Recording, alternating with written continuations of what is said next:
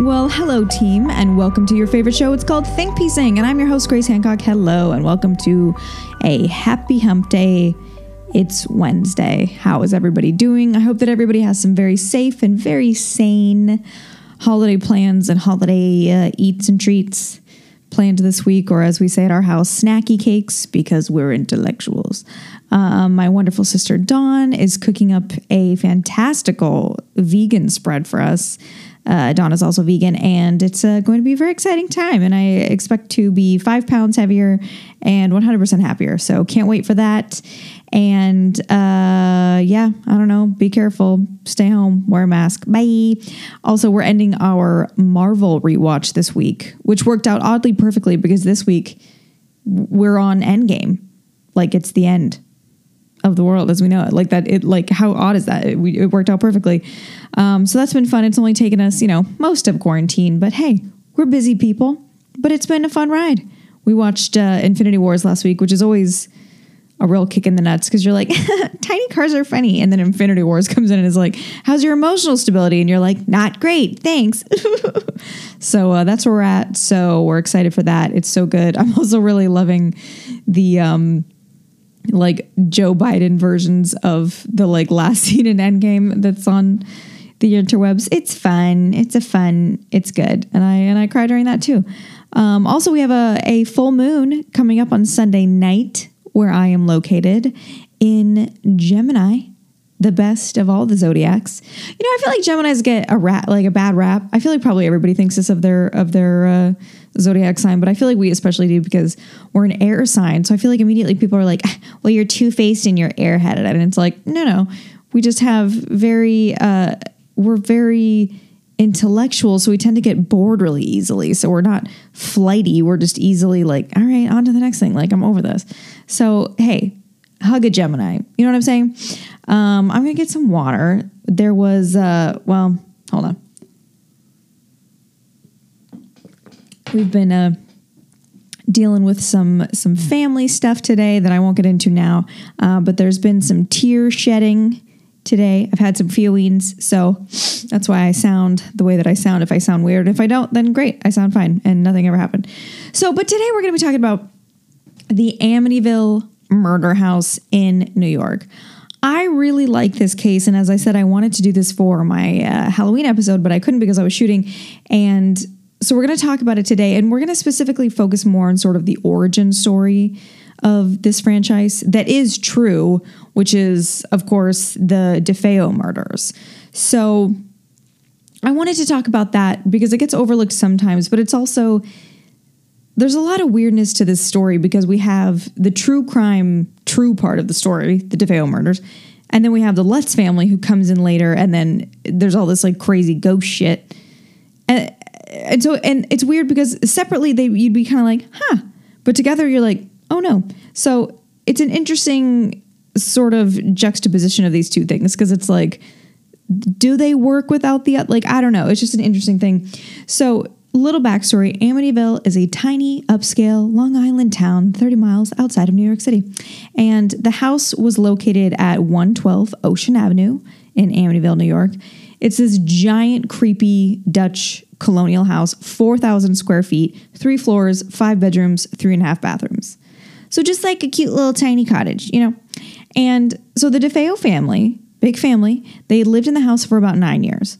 And in the very, very early morning hours, around 3:15 a.m. of November 13th, which was a Wednesday, so like the early Wednesday morning hours, this 23-year-old named Ronald J. DeFeo Jr., who was also called Ronnie and was also called Butch. I think for the most part, I'll be calling him Butch from here on out because the whole like senior, junior, Ronnie, Ronald, fuck it. Come on. Do your kids a favor. Don't do that to them. Life is hard enough. So we're going to call him Butch. So he allegedly murdered his entire family of 6 while they were asleep. Both of his parents who were in their 40s and his 4 younger siblings with a .35 caliber rifle. His siblings were Dawn, who was 18, Allison, 13, Mark, 12, and John, who was 9. Very, very, very, very sad. Very tragic. Also, I love all of the dudes in the 70s because everybody just looks 50. Like, you could be 80, but you could be 19. You all look 50. It's just a beautiful time.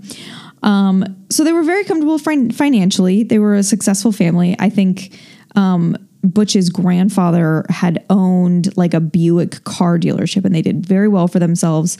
Obviously, they lived in this like crazy house, and you know, it's a very nice neighborhood, blah, blah, blah. But they were very, very dysfunctional.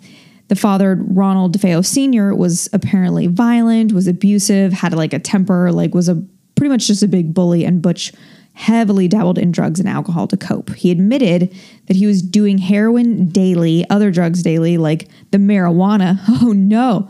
He also admitted to drinking a full bottle of scotch daily. Like, I would be dead. Like, I have 2 glasses of wine, and for the rest of the week, I'm like, Grace, you got to rethink your life. So I don't know. I mean, wow. He was also likely dealing drugs, and his sister Dawn, who was 18, she regularly used LSD as well as other drugs. And according to her boyfriend, she was supposedly growing increasingly more hostile towards her parents because they wouldn't let her move in with him. Womp womp. So also prior to the murders, Butch had once threatened his father with a gun during a heated argument and had even pulled the trigger, but miraculously, the gun did not go off. So a history of like threatening, violent behavior, not a lot of warm and fuzzies here. So everything kind of points to this family being pretty unhappy and kind of a pretty toxic environment, it would seem. So this happens around 3:15 a.m. And then on Wednesday morning, so same morning, so just a couple hours after the murders, he goes to work. Butch goes to work at the family business, the car dealership. But he leaves work at around noon, which was not unusual because he was a spoiled piece of shit, and he goes to a friend's house. He also then takes his girlfriend shopping. And then later he ends up at Henry's Bar, which was a bar that was just a few minutes away from the Amityville home, the family home. And by the way, he was a regular there because, I mean, clearly he had to have been for a bottle of scotch every day. Like, who has the time? My God. And his favorite drink, according to the bartender, was a vodka with 7-Up and a lemon peel. So it's like, how do we not see this coming? Because that's a crime in and of itself. You depraved fuck. So there was that. And the whole time he's hanging out with his friends, he's hanging out with his lady friend, he's telling everybody, he's complaining that he's been locked out of the house after an argument with his parents, which is hilarious because I'm like, do you not have a key? You're 23. Whatever. What do I know? And he's been calling home all day and no one's answering. Like, he's just laying it on very, very thick. Not a great criminal, which is good, I suppose, but very bad at his job. So he leaves the bar at around 6:25, and then he comes back to the bar at around 6:30. So he leaves and immediately comes right back, like literally about 5 minutes later. And he comes in, he storms in, and he yells, "You gotta help me. I think my mother and father are shot." So money can't buy grammar. Am I right? And a couple of the patrons there / his friends, a lot of the reports are like a little bit of both, but whoever they were, they go with him in his car and they drive to the house, and then he makes them go inside because he's a piece of shit. And then they discover, you know, this horrible murder scene of all these people. And then the police are finally called. So the police were called, you know, several hours after this all took place. So all of the bodies, all 6 bodies, were found in their beds, in their pajamas, on their stomachs, all shot in the back with a high-powered rifle, except for Dawn, who was shot in the back of the head. And this is where shit gets weird and where a lot of the spooky factor of this case comes in. This is what you'll hear about a lot of the times because this is kind of what makes it not just a true crime story.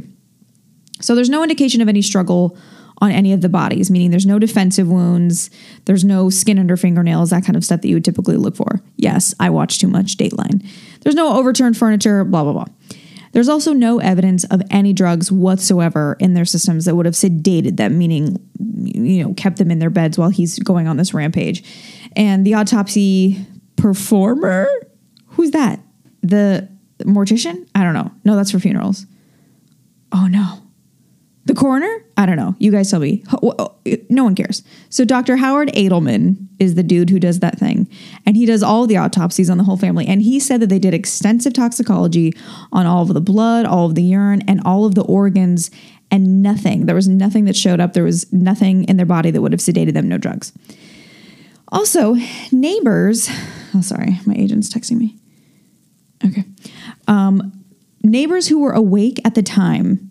So who were just happened to be up at 3:00 in the morning, which it's like, all right, you know, you do you. They did not hear any gunshots. So meaning not only were no neighbors woken up by any gunshots, even the neighbors who were already awake did not hear anything. And this house is not isolated. There's several homes next to it. It's a pretty standard neighborhood layout where houses are. You get it? The only thing that anybody heard was the family dog barking, which just like breaks my heart. And I do not, I absolutely did. I completely avoided looking up any further information about the dog because I just cannot today. So I hope that he just left it alone and went along his merry way. But I don't know because I'm not equipped for that. So also, he apparently used a Marlin 35 Remington. I hate guns. I don't know shit about guns, but I've watched clips of a guy shooting this exact gun on YouTube, and it's like soul crushingly loud. It's like banana cakes loud. And I read in other reports that it can actually, they tested it and it can be heard over a mile away. It's about 140 decibels, which is very, very loud. Normal speech, like what I'm doing right now, is about 60 decibels. And according to Google, a loud rock concert is about 120 decibels. Now, I'm 900 years old. When I go to a concert, I'm miserable. Like, that's way too loud. I can't hear you. We're screaming. It's terrible. So 140 is super loud. That's actually loud enough to burst an eardrum. So pretty loud, which makes this just one of the absolute creepiest angles to this story. So no one heard these gunshots, including other family members, because how was he able to go room to room and just annihilate this entire family without anybody getting up? I've seen the crime photos, the crime scene photos. I've seen your crime scene, like I can't with my mouth. I've seen the crime, okay, you get it. Everybody is like sleeping. Everybody's in bed on their stomachs, like I said. And they all look to be pretty organic, if that makes sense. They don't look staged to me, at least in the photos where you can see the bodies. And this is another interesting fact. All of the female family members are covered in blankets, so you can't see them very well. But all of the male family members who he shot, you can see them, and they're all like sleeping on their side. Like they look like they're sleeping. So I don't know. You know what I mean? I don't know anything about like... I wouldn't know what a staged sleep looks like, but to me, it just looks very, very normal. Like literally they were shot in their sleep. And both of the sides later when he went to trial, like the prosecution and the defense, everybody agreed. And they could tell from the bullets that a silencer had not been used. Huh? And he fired 8 shots in total. He shot both of his parents twice and all of his siblings once. So 8 shots total across 4 rooms and on 2 separate floors of this 3-story house. And ballistics proved that they were all from the same gun. All of the bullets, like all of the killing bullets. And they were all killed. Each family member was killed within a 10 to 15 minute window, according to investigators. Huh? So everyone slept through this deafening, murderous 15 minute mayhem and legitimately was shot in their sleep, slept through it all. Or maybe he threatened them and told them to lay in bed. Who knows? But then out of 6 victims, not one person was able to fight him or overpower him or run away or even scream or even hide. Like there's not one glass broken anywhere. There's no lamp overturned. No nosy neighbor calls 911. Spooky. And this guy, Ken Greguski, who was the Amityville police chief at the time, and he was one of the first law enforcement officers to arrive at this horrible mess. He said later on the record why someone wasn't able to get out of that house is beyond belief. Well said, Kenny. I have to high five you there. It's weird. So Butch changed his story many, many, many times. And you'll find out later, this whole story and everybody surrounding it is very litigious. There's like 89 trials and suings and all kinds of craziness. So in one of those many, many other scenarios, his lawyer testified that Butch told him like at least 15 different versions of this crime. So at one point he said that a mob hitman had done it because apparently they were friends with this man and he had lived with them for a time and then had a falling out. So he blamed it on him. He also said that he and a friend of his did it, who was a friend of his that he had previously done like some fraud and I want to say petty theft, but it wasn't that petty. It was quite a bit of money, but it was like, a shady friend. So then he was like, oh yeah, me and Tom did it. And Tom was like, hey, fuck you, man. And then he also said, and this was one of the more consistent accounts, although there were several variations, is that he said that his oldest sister, Dawn, took part in the killings. Now, personally, I think it can make a lot of sense if Dawn was involved. I think this family was super fucked up. I think this family was balls deep in abuse and unresolved trauma, no therapy, like not a lot of positivity, you know, not a lot of sunshine in this family. And I think that they either planned this together, meaning Butch and Dawn did, or, you know, and then something went wrong, or Butch freaked out at the last second and killed her too. I don't know, but I think it makes sense if she was also present and armed, because the house had several guns in it. They were apparently a very pro-gun family. And she forced the other siblings and or parents to like stay where they were until he came in with the actual murder weapon. There were also a lot of theories that they planned together to just kill the parents, but then, which Butch did, like he actually physically did. And then like during that time that Dawn killed the siblings. And so when he found out, he freaked out and killed her. But I don't know how that could work because everyone was killed by the same weapon. Another theory is that she did all of the murders, and then when he found out, he killed her, which works with the same weapon being used, but still doesn't explain why nobody woke up and tried to get away from her. You know, same scenario as if, you know, she was the one who carried out this like horrible thing.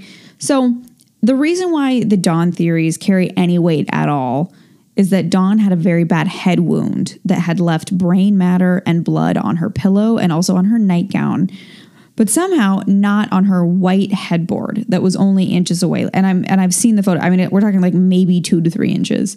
It was totally pristine. There was no blood, no brain matter on this white headboard, which would make no sense if she had been shot in bed. There was also blood spatter on a dresser and on some floorboards in the house, suggesting that maybe she wasn't actually shot while in her bed and that there may have been a struggle between them somewhere else in the house. She also apparently had unburnt gunshot residue on her body, which could suggest that she had handled a gun, but that can also just suggest that she was shot, which we know. I feel like with most like GSR stuff in cases, it's kind of like lie detector test. It's kind of like we get all excited, but it can just, it's so open-ended. Like, you can kind of argue it in any way that you want. So it's kind of like, I don't know, not very helpful. But also remember that she was the only one who was shot in the head, in the back of the head, and not in the back. But all of that may just indicate that maybe she just got up and tried to get away and she was shot somewhere else in the house after he chased after her, which feels actually, I think, that makes the most sense to me out of everything. But it still doesn't explain why no one else, including neighbors, heard any gunshots. 8 very loud gunshots. It doesn't explain how 5 other victims didn't wake up and try to get away. And also whether she was involved or not, why put her body back in bed? Like, he left the family there to be discovered. He brought people over to be like, oh no, look what happened. Like, he knew they were gonna, so it's like, why put her back in bed? I don't know. So what the fuck? Like what? Huh?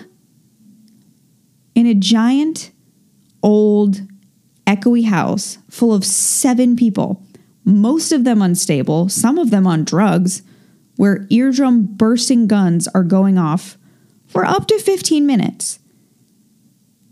I would expect that house to be absolutely trashed.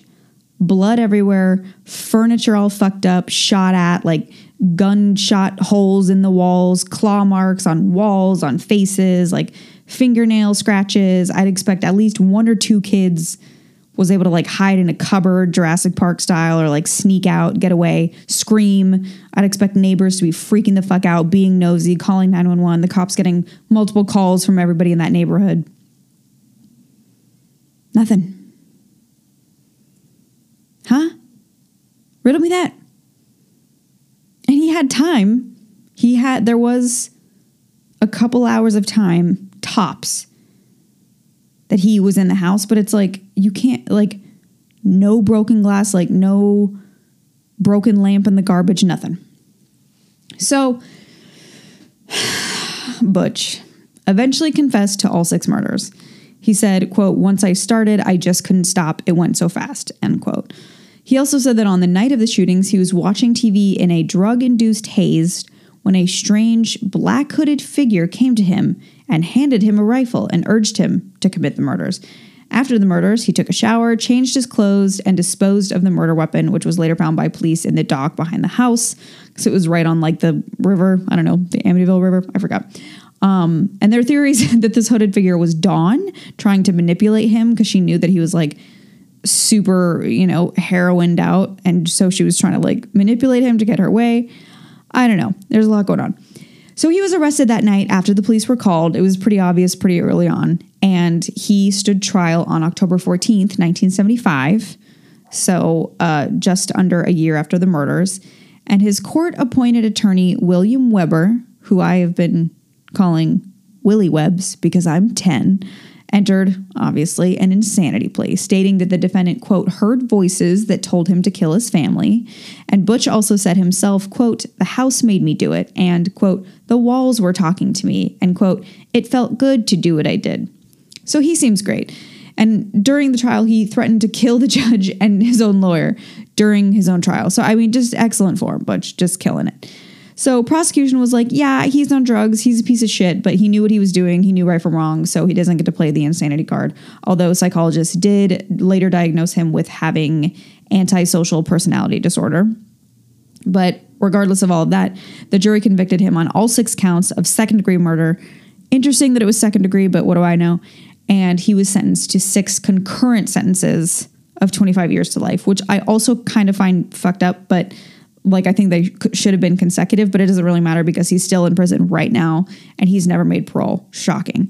And he is currently in the Sullivan Correctional Facility in Fallsburg, New York. He is currently 69 years old and he's been married and divorced 3 times during his prison stay. So, hey, love wins. So this is super bizarre because even though he was convicted, a lot of people involved in the case, and I'm sure a lot of jury members, even though they were like, yeah, this guy for sure should go to prison. It's weird that nobody woke up. It definitely kind of feels like maybe somebody else was involved, but I guess none of that had any traction.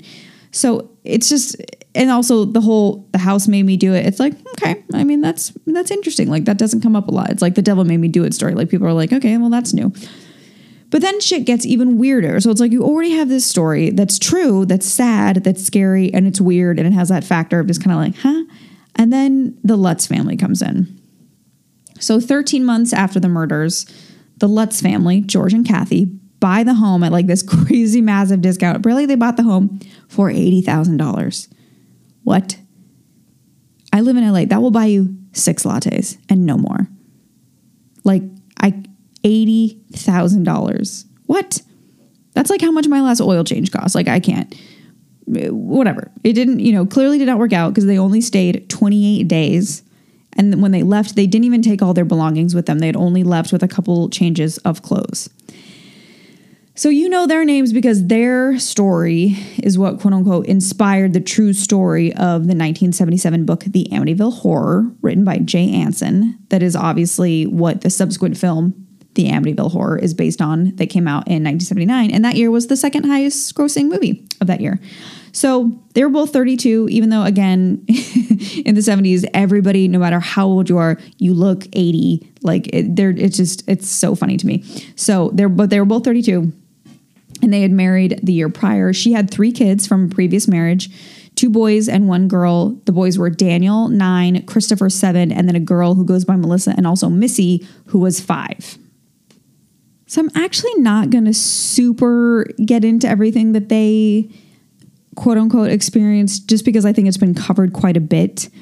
And it's also just like so ridiculous. It's not even, I almost don't even enjoy the story that much because everything they say is just so banana cakes. You're just like, okay, we get it. You believe your house was haunted. So like, I'm just going to kind of go over a couple things.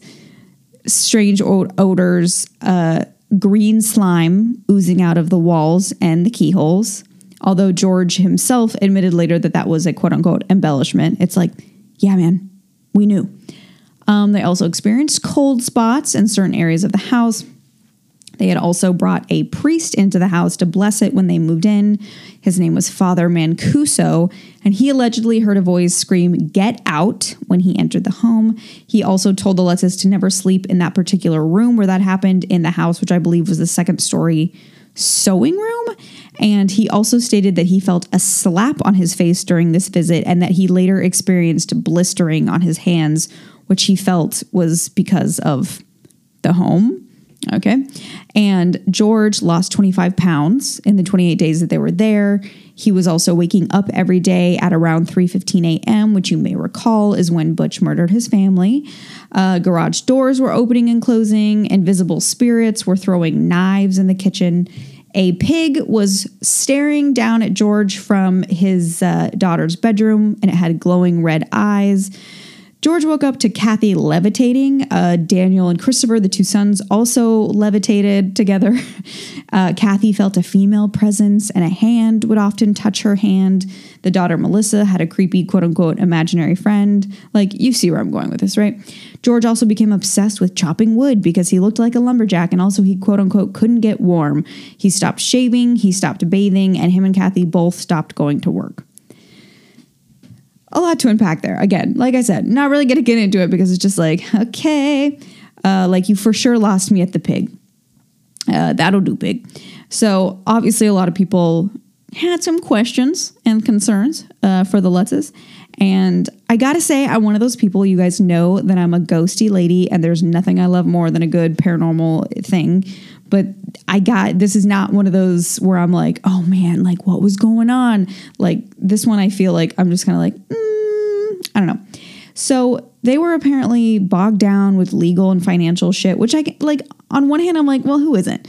So, but a lot of skeptics were like, well, see, they had motive, which is kind of always the thing that we do here when any time somebody says something that we don't like, we're always like, well, they're just in it for the money. So it's like, that's kind of like a generalization, but also apparently they only made about $300,000 for the rights, which they did sell to Jay Anson, who wrote the book. So like, that's not a lot of money. Like a family of five is not going to retire at age 32 on $300,000. So like, it's not, I don't know. So I don't really buy that aspect of it either, but it just continues to get super weirdo because the Lutz's former lawyer, William Weber, does it sound familiar? Does it sound like our friend Willie Webbs? Because it is the same Willie Webbs. They had a falling out, shocking, over money. And he came out in 1979, a few years after this, and he told People magazine, like out of all magazines, so random, that the Lutzes approached him about an idea for a book. And he said, quote, "We created this horror story over many bottles of wine. It is a hoax," end quote. Very dramatic. But here's what I think. I think that the only reason why he said that was because he was butthurt that they went with Jay Anson to write the book and not with him, William Weber, and Paul Hoffman, who William wanted to write the book, because then William would get a cut as the lawyer. Apparently, when the Lutzes went through all of this craziness, they wanted to talk to William because he'd represented Butch DeFeo, and Butch DeFeo was the guy who murdered his family and said, quote unquote, "the house made me do it." So apparently, and there's a lot of conflicting information. There's almost like I read so much shit on this case, and it's all like, this is where it starts to get really convoluted. So my overall impression is that they were like, we're dealing with this stuff. Let's reach out to that guy who represented that other guy who said that the house made me do it. Like maybe he knows something. And then they together apparently were like, hey, like this is an interesting story. We could make this into a book. Now that does not mean that it's true or untrue. It just means that this would be an interesting book, which it was. And apparently it's also been an interesting like 48 films. Honestly, I have not seen one Amityville horror film ever once in my life. I probably will because I want to see Ryan Reynolds be a lumberjack, and that's, you know, my business. So I'll do that. But then also William also sued them later for taking the story, quote unquote, to another publishing partner. He sued them for $60 million and he got like 15,000. So it's like, okay, you did pretty okay. And they eventually settled. And then he was kind of like went behind their back, and then he took the article. Oh, good job, buddy. Baxter's getting some Wowie. He took the article to Good Housekeeping, you know, that pinnacle paranormal publishing house, and kind of told the exact same story, and in essence kind of like stealing their story. So then they sued him for invasion of privacy, and then he later countersued for fraud and breach of contract. So like I said, it's very, very litigious. I can't keep track, and it actually doesn't end there. So it all just seems kind of shady. Like when you get to that part, you're just kind of like, yeah, this kind of feels like maybe there was mostly just like monetary gain here. But then the son, Daniel Lutz, who now apparently just lives a quiet life in Queens, he to this day claims that he was possessed, that the house ruined his life, and that he continues to have nightmares to this day. He also said that George, his stepfather, was telekinetic, and he blames all of the paranormal activity on George because George apparently was into some conjuring activities and clearly did not know what he was doing. Their other son, Christopher Quarantino, you know, it's all quarantine to me now. But he, who apparently now lives in Scottsdale, he vehemently insists that he had run-ins with the paranormal, including the time he saw a presence, quote, as definite as a shadow in the shape of a man that moved towards him and then dissipated. And he obviously said that the book and the films amplified everything, which is kind of like, well, yeah, of course, like that's to be expected. That's fine. He also said, though, that his stepfather, George Lutz, quote, he's a professional showman, in my opinion. I just feel as though we're being exploited. He points his finger at the house and says there's something evil there. Finger should be pointed at what he had done. He's a perpetrator and an instigator.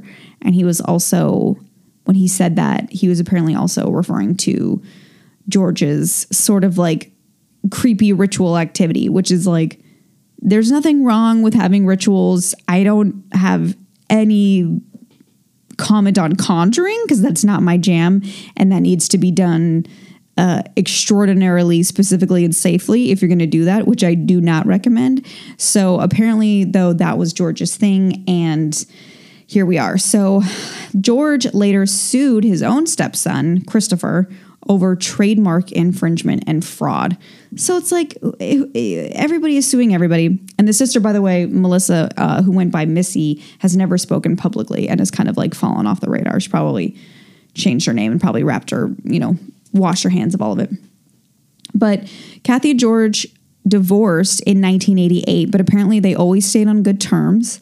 Kathy passed away in 2004, George in 2006, and they both stuck to their stories until their deaths. So, I mean, shit. And today, apparently the last time that it was sold, at least that I found, is that it was sold in February of 2017 to an undisclosed owner for $605,000. Again, ridiculously cheap. But apparently that was $200K less than the original asking price, which is so interesting because I feel like this could go either way. I feel like this could either be, you could spike up the price because it's famous, or it could be cheap. You know what I mean? Like it could go either way because it's like, I know that there's creeps out there that would find that a plus. I'm not saying I'm one of them, but I would find it interesting is all I'm saying. I'm not at all happy about murder, but if it was something where like a very famous haunting had taken place, like that would absolutely intrigue me. So I don't know. It's interesting. And after the Lutzes, it was owned. I don't know why I said that so weird. That like felt really weird in my mouth, and I'm sorry about it. 4 other families lived there, and they all apparently were like, no, everything's fine. We love this house. But my favorite part of this, and this happens a lot in murder houses and sometimes in like infamous houses where they change the address, like, you know, like where Nicole Brown was murdered in Brentwood, like that's now been like split into 2 townhomes and they changed the address, which I totally understand. But it's also just like, we'll do a better job because it's a very distinctive looking house, the Amityville house. And they changed it from 112 Ocean Avenue to 108 Ocean Avenue. So it's like, no one will find it. I mean, oh my God, amazing. Just totally incognito. No one will ever know that that was the house. So good on you, fam. So that's the very truncated version of this case. So it's really interesting because the DeFeo murders have this sort of strange unsolved mystery type of vibe with like the sound issue and the fact that everybody seemingly was murdered in their sleep, and that's weird, and all that creepy shit that he said, like the house made me do it, the voices, the hooded figure, and you're just like, like already weird. And then over here we have the Lutz family, who has just like literally every kind of weird haunting thing you've ever heard about, read about, or watched. It's all going on, but they all stick to their story. Again, polygraphs are kind of garbage, but they both take a polygraph and pass. Interesting, if nothing else.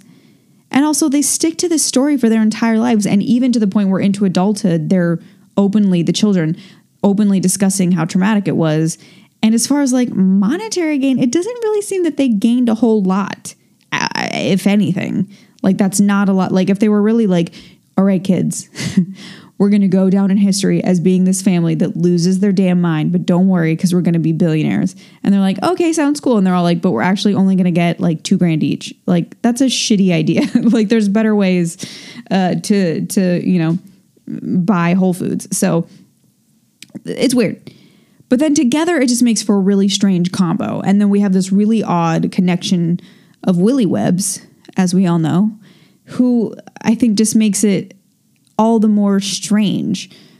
So it's like, does hateful violence prime an environment for demonic activity? Maybe. I mean, like attracts like. Nobody steps foot into an old abandoned insane asylum from the 1940s where patients were like starved and tortured and abused and walks in and is like, oh, this feels homey. No. Like, the energy around us is absolutely affected by what we do. And I think sometimes permanently. I think there's why there's like these weird spots. I think sometimes stuff is just so horrible that it is permanent. So, you know, was the residual energy of this horrible crime, did that lead to something weird going on in this house? And then, you know, like, did Butch open up some dark portal type shit and then George later exacerbated that energy with his amateur hour conjuring horseshit? Maybe. Interesting. But here's the thing, and I think you're going to be surprised by this. So I'm going to say this and then I'll circle back on why you'll be surprised. I think that Butch DeFeo was a drug-addicted piece of shit who did not get the mental health care that he needed and did not get the substance abuse treatment that he needed. I think that his older sister, Dawn, tried to fight him and or tried to get away. I think that the Lutzes did experience low-level paranormal activity. I think that it was heightened by George with his emotional instability. And I think that that deeply traumatized the very young and very impressionable children. And I think that William Weber saw an opportunity to take the fame of the DeFeo case and capitalize it even further with the Lutz family. And I think that he got pissed because they shared their story elsewhere, essentially cutting him out of the deal. So I think he got butthurt and ran his mouth saying that it was all garbage to try and sabotage their success and invalidate their story and blah, blah, blah, blah. That's what I think. So as far as like a ghosty, spooky tale, real low on the spookies. It's horrifying and tragic, absolutely. But as far as legitimate paranormal activity, which is what this case is like widely, it's like the most haunted house in America. Like, I don't think so. I don't think so hardly at all. I think that there was a very low level paranormal activity. I'm sure 90% of it was... I don't want to say like they imagined it because I think that gets into really horrible gray area and I don't want to do that. But I think that if he's conjuring stuff, if he's like dabbling in some stuff that he clearly did not understand or know how to do safely, he was probably looking for it, seeking it out, opening himself to that kind of energy. And I think that this was also a traumatizing time. I know that the kids didn't like George. I know that they were financially in trouble. The parents stopped going to work. I'm sure there was a lot of other things that led to this just being overall a pretty weird time. And I'm sure that that energy can kind of be drawn to, especially when he's like calling out to it, to do some stuff. Do I think a pig with red eyes was sitting in her window? No. I wouldn't mind that. I adore pigs. I wouldn't mind a ghost pig. I think that'd be cute. You have red eyes. I don't know. I can love you as you are, ghost piggy. Do I think you were at the Lutz house? No, I don't. And I was surprised by that because I went into this story always remembering that what I heard about it that always stuck with me is that how did nobody fucking wake up in that house? That's so creepy. Everybody was shot in their sleep. Like all these people slept through it. And that's still pretty weird. Like the neighbor's not hearing anything weird, but I don't know. Maybe everybody was, you know, was like balls deep into Manhattan. I don't know. I mean, there's enough things that I can write it away to be like, okay, it's super weird, but yeah. And maybe they weren't asleep. Maybe he just told them to roll over on their stomach so that he didn't have to see their face. That makes way more sense to me, especially with family annihilators who do tend to feel guilt and do tend to die by suicide later. So that's what I think. I'm very surprised to say I think that the DeFeo case was totally normal, not paranormal, just deeply tragic, and from a very disturbed and selfish young man who looks 90. And I feel bad for the Lutzes too, especially the kids. And I don't know what, I mean, I don't know what to make of them sticking to that story. I mean, maybe they just, you know, I believe that stuff happened. I think that stuff got, you know, fluffed a bit. I don't know. I feel bad saying that because I don't want to ever, like, if somebody's like, this happened to me, like, who am I to be like, I don't believe you. It's like, well, they don't give a shit. Like, all right. But I mean, like, green ooze, like, I think that's just a mold problem, boo. Like, there's Clorox for that. It's just, it's almost like if they had cut everything that they reported in half, I think it would be a much different case for me. I think because it's just so banana cakes, like, and then he stopped showering, and then the neighbors thought that he started to look like Butch. It's like, it was the 70s. Every white dude looked like Butch. So I don't know. It's interesting. I'm really, really interested to think or to hear what you guys think, because I know that this is a pretty high-profile case. The Lutz family stuff more so than the DeFeos, but I find both of them to be really intriguing, especially together, because it's like, I don't know. Like, did the Lutz family, like, see that this guy was saying, the house made me do it, and they were like, oh, opportunity. I don't know. I wasn't alive in the 70s. I'll ask Ken. It was a weird time, for all I know. It seems like a crazy time. So it's interesting. It was very interesting writing this episode because I think I changed my mind like 100 times and I was getting really frustrated because I was like, but what the fuck? And I like came out and I was like, I wish you knew all about this case because I want to talk about it. And he was like, okay. And I was like, cool. All right. I'll see you later. So if you're somebody who knows a lot about this case or if you want to go deep dive it, come back to me, tweet me, email me, thinkpiecing@gmail.com. Do all the things. Because it's very, very interesting and just really convoluted. Like, and there's so much on it. It's like hard to sift through. So I want to know what you guys think. And it's just fun. Who doesn't believe in spooks? I do believe in spooks. I do. But on a much, much more important note, look, we can argue about true crime. We can go over all the evidence and how weird it is. We can debate true or true spooky tales. But what you're really here for this show is the deep, deep think pieces that we have, like today's. Hey, why do I have to eject my disc properly? What the fuck does that mean? Why is it I'm hitting eject, technically nothing happens? What exactly am I ejecting? Like, who's the disc going to call? Tim Apple? I get so annoyed.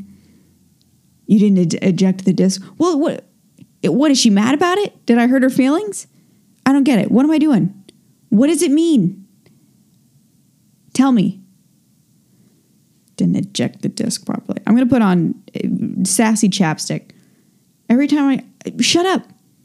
Shut up. You're a USB. Who do you care? You're fine. I eject you improperly all the time. That's what she said. And yet, every time I need you after that, you're fine. I think you're just being dramatic. I'm going to give you some Baxter's Magic Cheese. Also, if you don't know that Tim Apple joke, I'm gonna put that in the pics of the week, actually. There's this wonderful, like, YouTube video that I've watched probably 127 times. Of Donald Trump, like, getting people's names wrong just all the time in just horrific and hilarious ways. And it's one of my favorite pick-me-ups. So you know what? I'm going to include that in the picks of the week. And because we have some holidays coming up this week, no matter what you celebrate, there are these delicious. So my favorite snack, like sweet snack in the world, as probably most of you know, is squishy snacks. They're my favorite. But I've also decided that, like, Jelly Bellies are included in squishy snacks because they're squishy, even though they have a hard outer shell for the most part. But as you know, I'm vegan. I'm very healthy. I'm very intentional with what I put in my body because the world is terrible and hard and stressful, and I need all the help that I can get to keep my body up and running. As I'm over here, like, losing my voice, slurring my words, my eyes are all swollen from crying and I can't even see. Like, it's fine. We're all going to make it.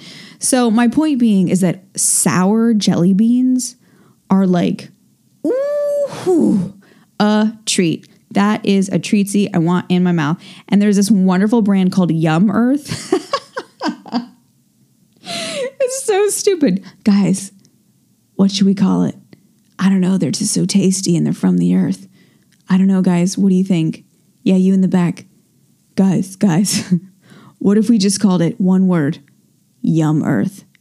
I love it, Chad. Thank you. Put it in. Like, I can't. Like, it's just so great. So it's one word, Yum Earth, but you can buy them on Amazon, and you can buy like 10 little individual packs. And they're not like the little bitch packs that have like 4 beans in them. And you're like, look, do I look like a chihuahua? I'm a grown ass woman.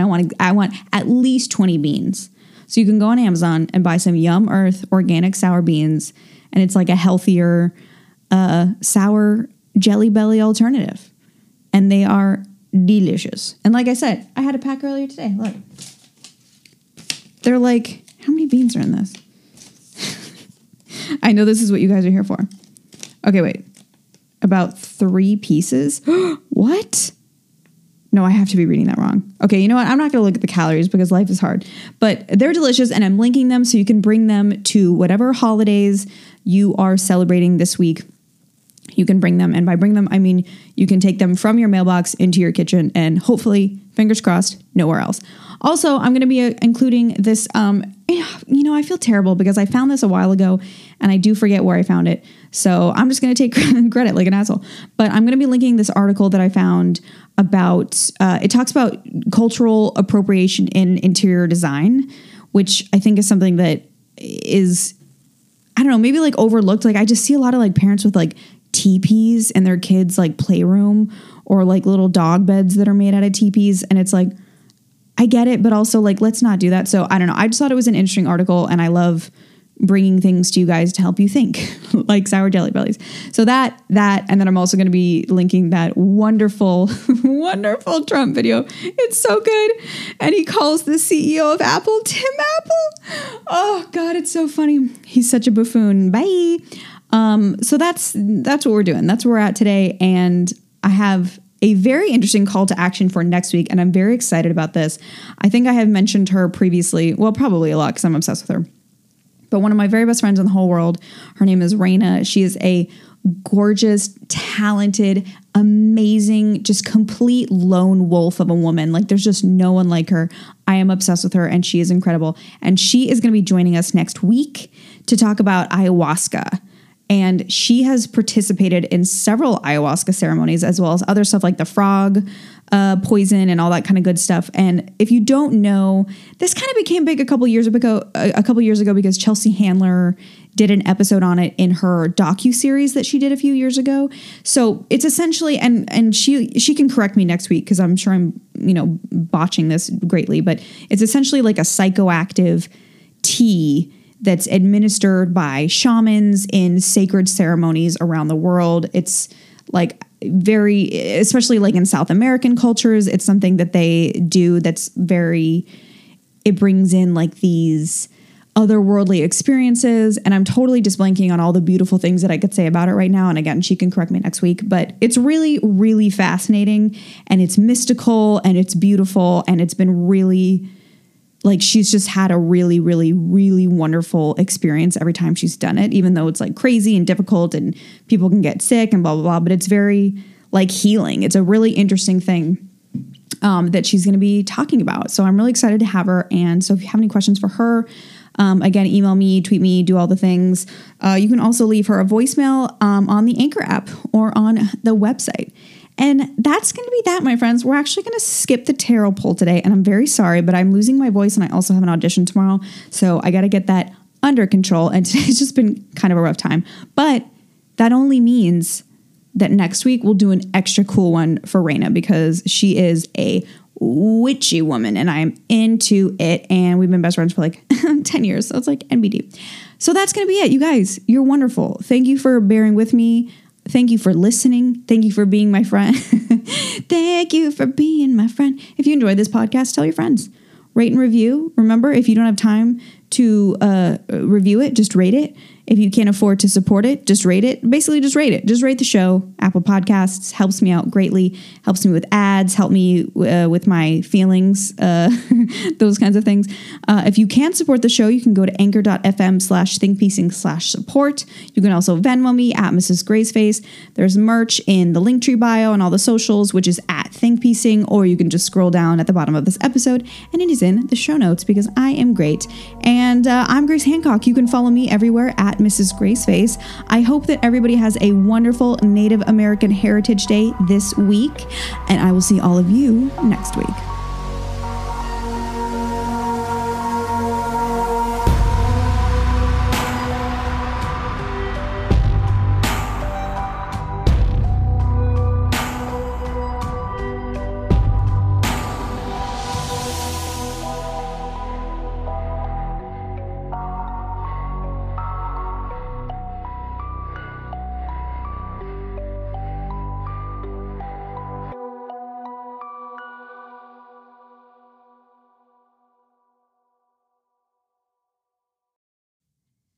Hey team, I'm Grace Hancock, and I wanted to let you know that I'm adding new designs to my Society 6 shop with several on their way.